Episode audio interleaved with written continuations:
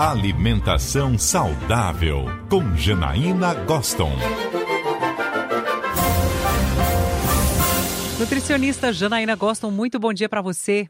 Bom dia para vocês, bom dia para os nossos ouvintes, Shirley. Ô, Jana, domingo agora tem a volta internacional da Pampulha, milhares de corredores são esperados, tem atleta profissional, amador, um percurso de 18 quilômetros, então dá de tudo, desde atleta realmente, como eu disse, que faz disso uma profissão, até meros mortais como nós aqui do estúdio, que às vezes se aventura numa atividade como essa.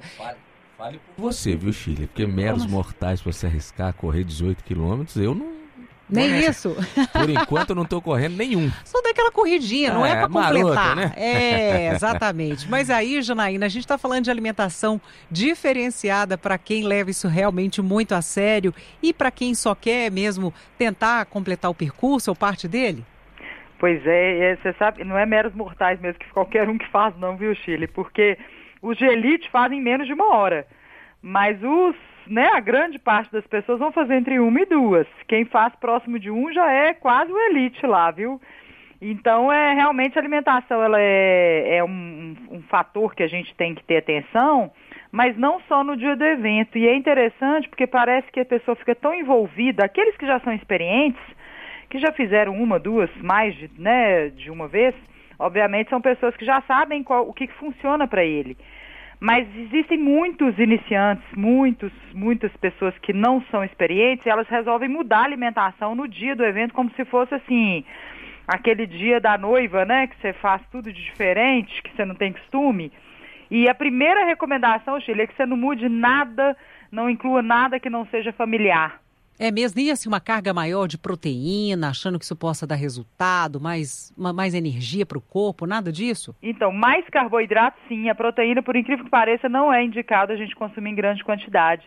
E aí tem duas fases, que é a fase que a gente falaria para os atletas que vão fazer amanhã, né, o dia e ficar mais tranquilos e obviamente domingo já está é, já pronto para sair, correr mas é o dia anterior, geralmente, a gente recomenda mais carboidrato e aí diminuir a quantidade de fibra. É a única hora que você vê um nutricionista falando assim, é em, em, em véspera de evento e dia de evento esportivo, você falar para não comer pão integral, para não consumir excesso de saladas, vegetais, porque a gente tem uma quantidade grande de fibras e isso pode fazer funcionar mais o trânsito intestinal.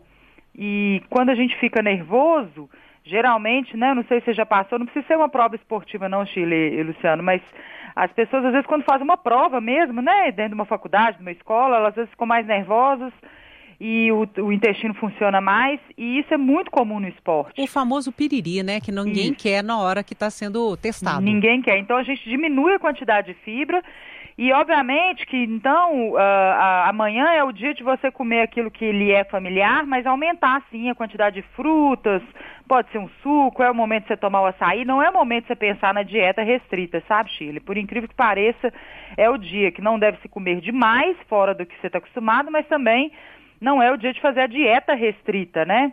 Quem teve que se preparar para o evento provavelmente já mudou a composição corporal, porque fez um treinamento é, para aquilo, pelo menos nos últimos três meses. E aí aquela pessoa que já mudou o peso, ok, está mais leve, vai ser mais eficiente, mas aqueles que não conseguiram não vai ser um dia antes. E obviamente que no próprio dia do evento, que assim a gente recomenda também na noite anterior, aquele velho e bom macarrão, né? Um simples macarrão, por isso você falou assim, na hora do excesso de proteínas, a gente tem que pesar a mão um pouquinho, porque as proteínas em excesso e excesso de gorduras, não precisa nem ser gordura ruim, fritura, que a gente já evita mesmo. Mas até o excesso de gorduras boas a gente evita porque elas tornam o trânsito intestinal e o esvaziamento gástrico mais lento.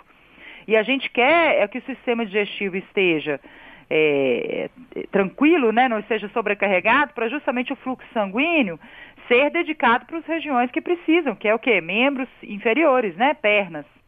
Então, a noite anterior, essa velha história do macarrão simples, um macarrãozinho a molho sugo, a bolonhesa, uma batata, um arroz também com ovo, com omelete, são, são lanches, são refeições que importa né, a quantidade de carboidrato. E aí, por incrível que pareça, esse evento vai ser às sete da manhã, então os corredores vão ter que acordar mais cedo mesmo, vão ter que se organizar para a logística de deslocar para Pampulha E isso faz com que as pessoas comam mais cedo também, né, Shirley? Isso. Então, realmente, né, aquelas pessoas que treinaram com um café da manhã não deve ser modificado. Aqueles indivíduos que têm dificuldade de comer, tem muitas pessoas que arriscam fazer em jejum. Nossa, é, correr em por, jejum? É. Porque não tem costume de comer antes, que acha que dá dor de barriga, que acha que fica pesado. Esses são indivíduos que geralmente uh, treinaram para introduzir aqueles carboidratos em gel antes dos 10 quilômetros. Agora, realmente, aqueles que, que são iniciantes, que não treinaram comer antes e querem fazer em jejum, é muito arriscado, porque depois que o carro quebrar, acabou, não anda mais não. Então, geralmente, a gente recomenda, né, um café da manhã com fruta, às vezes com aquela banana, uma fatia de pão, uma geleia, um queijo, ou um iogurte com cereal mas não cereal integral, aquele de amido de milho, uh, com um pouco de mel. São refeições que a gente dedica sempre pensando assim nas fontes de carboidrato. Mas, em geral, para eventos com mais de uma, duas horas uh, de duração, entre uma e duas horas aí, a gente recomenda, tem pessoas que fazem até com mais de duas horas. É, utilizar aqueles carboidratos em gel, não sei se vocês já tiveram experiência de experimentar, Shirley e Luciano. Não, não sei nem o sabor, Jana. Não sabe nem o sabor, né? Não são ruins, não, mas é, o atleta de endurance, esses que fazem provas de longa duração, eles começam a saturar, enjoar um pouco desse sabor doce, né? Mas para o evento da Lagoa, um gel a dois seriam suficientes, e se tiver ponto de isotônicos, né? Geralmente eles colocam ali entre 10 e 13 quilômetros. Uh, a pessoa pode tomar pequenos goles e a água, que é muito importante, porque com esse clima traiçoeiro, que a gente não está sabendo se vai chover, se vai ficar meio nublado, a gente tende a tomar menos água. Pois é, e como é que tem que ser a hidratação, hein, Janaína? Tanto antes, um dia antes e durante o, o, a corrida? Tem que manter a hidratação. Você sabe que eventos de longa duração, o que mais é, é, assim, faz a pessoa fadigar é a desidratação. E muitas pessoas pensam que com a chuva, com um clima assim, você não precisa hidratar da mesma maneira. O calor, é lógico, intensifica o mal-estar. Mas a gente tem geralmente os pontos de hidratação a cada 3 quilômetros todos os pontos você deve usufruir sim de, um, de pequenos goles de água durante o evento, porque mesmo que chova, né, eu já tive clientes que falavam assim, ah, mas está chovendo, a gente não absorve essa água da chuva. Pelo contrário, a gente está perdendo a água do corpo. E essa troca de mais dificultada ainda, porque fica muito úmido o ambiente. Então a gente acha que fica mais confortável, mas não é tão confortável correr em climas onde você não tem essa troca de calor tão favorável. E isso faz com que a gente tenha que redobrar a atenção. Então, uh, hoje, amanhã, são dias de hidratar bastante mesmo. Né? Se você tem dificuldade de tomar água pura que seja aromatizada, coloca um limão, coloca um, uma hortelã, enfim. É, mas a gente precisa de redobrar. E geralmente a gente recomenda mesmo a cada 20 minutos tomar pequenos goles, mas os pontos de água já te fazem lembrar que você precisa de manter essa injeção de água. Tá. A água é o, é o melhor, né? Qualquer ah, outro é. líquido, é, enfim, poderia ser ajuda mais, não, né? Não, não necessariamente, porque os isotônicos, se a pessoa tivesse condições de ter ele a todo momento, ele poderia ajudar por causa do sódio mas, e o carboidrato principalmente. Mas nesse evento da Pampulha, o principal é a água. E se as pessoas que, que, que vão usar o gel, no máximo um carboidrato em gel ali para dar um up na energia, né? Dar um, um pouquinho mais de energia para aguentar mais de uma hora de prova, mas eu recomendaria aquela pessoa que não testou, não tem costume, não introduzir sem ter testado isso.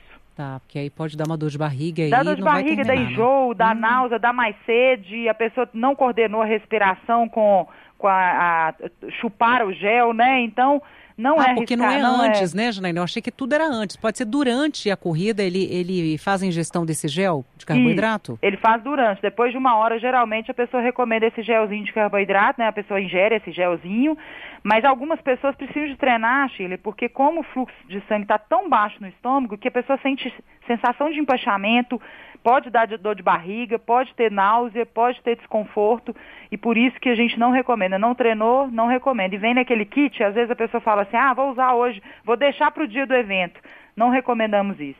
Muito bem. Peguei todas as dicas da Janaína e vou ver se no ano que vem eu faço essa prova caminhando. Caminhando. Nós vamos fazer um grupo da CBN, viu? Nós já tivemos, hein? Tivemos. Agora essa turma que está aqui também embaixo. Para começar aqui do estúdio, ninguém corre nada, tá um horror. Ô, Vai entrar para as metas de 2020, viu, Chico? Pois é, nós vamos tratar disso aqui nós ainda em dezembro, disso. de metas para 2020. Ô, gente, são as promessas de sempre, né, Jair? Mas vamos, vamos manter a fé. Né? Isso mesmo. Isso, vamos, vamos manter a fé de qualidade de vida, mais atividade física, alimentação melhor. E a gente conta sempre com a ajuda da Jana. Um beijo para você, Jana. Um beijão para vocês. Bom final de semana para todos.